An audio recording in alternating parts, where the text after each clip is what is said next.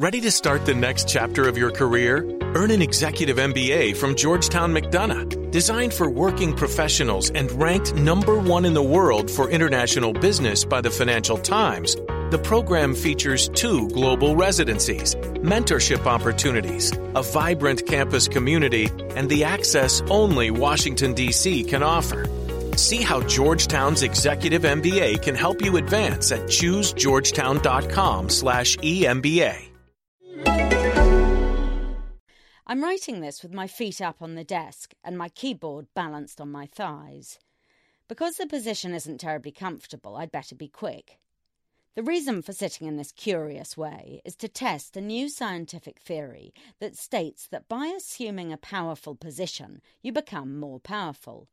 To sit legs up does not merely make you more impressive in the eyes of the world, it makes you more impressive in your own eyes too. According to research done at Harvard Business School, striking a power pose raises testosterone levels by an average of 20% and lowers cortisol, the stress hormone, by a similar amount. Equally, sitting in a powerless way, legs and arms crossed, does just the reverse. Just as forcing yourself to smile all day has been proved to make you happier, strutting your stuff is now proven to make you more powerful. The study, snappily entitled Power Posing Brief Non-Verbal Displays Affect Neuroendocrine Levels and Risk Tolerance, is not merely interesting in itself.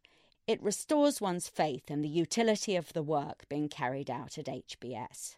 Here is a dead easy way of being more successful that doesn't involve putting your career on hold for a year while you spend more than $100,000 on an MBA. To make it, you simply have to fake it. It's a study that the unhappy elder Miliband brother would have done well to have read before he decided to run for the Labour leadership.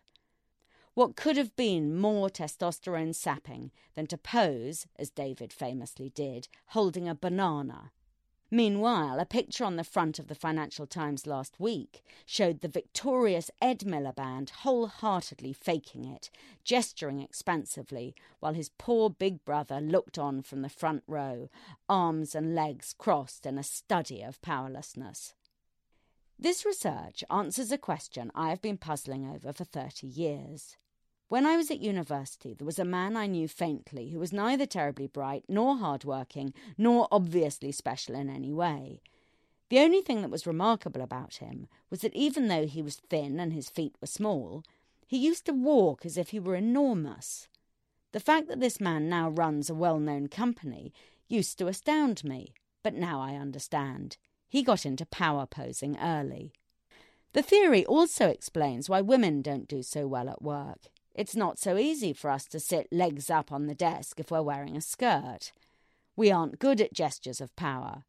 And even though we might be skilled at fooling others, we're less good at fooling ourselves. However, there is another, even more interesting piece of research that I stumbled on recently that concerns something that women are excellent at flattery. A recent article in The Economist described a study done by Jennifer Chatman at the University of California, Berkeley. She set out to discover whether there was a level at which flattery stops working, and found that there wasn't one. You can lay flattery on with a trowel, or even with a spade or wheelbarrow, and it still does the job.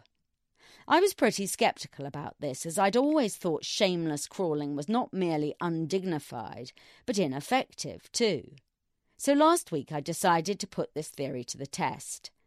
I picked on six colleagues, each of whom had recently written something I admired, and plied them with praise in increasing quantity. I waylaid my subject and started. I much enjoyed your piece on X, and then proceeded to phase two.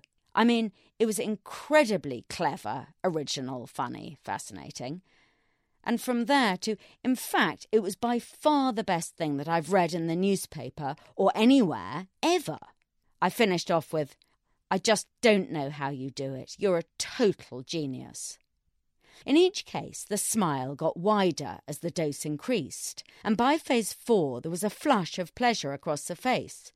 In three of the cases, the subject told me in return that I was also a genius, an observation that I found myself inexplicably willing to take at face value.